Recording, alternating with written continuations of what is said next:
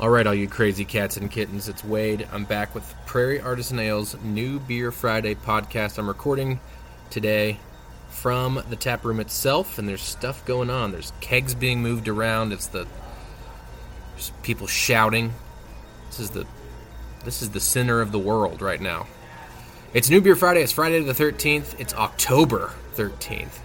Extra spooky. Uh, Friday the 13th in October hasn't happened in 60,000 years, if my math is right. It's exciting and scary. We've got three new ones today. The first new one is a hazy IPA made with HBC 472, Sabro, and Amarillo hops. It's 7.1% ABV, and it's called Trailer Trash. Trailer, of course, being the mashup between Travis Kelce and, Tra- and Taylor Swift's name. It is in honor of their relationship.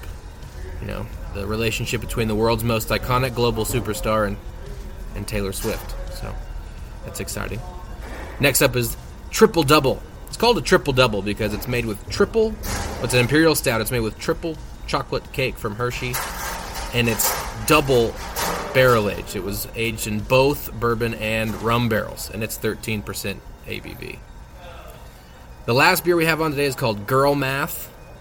Pomegranate pale ale dry hopped with sativa hops. It's 5.6% ABV. If you know about Girl Math, you know that if you pay with cash, it's free. If you use a gift card, it's free.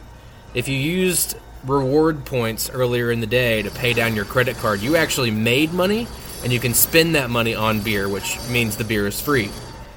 Long live Girl Math. Come start the weekend with us. Book the pickleball court. Uh, come watch football. You know, whatever you want to do. Can't wait to see you. Love you. Bye.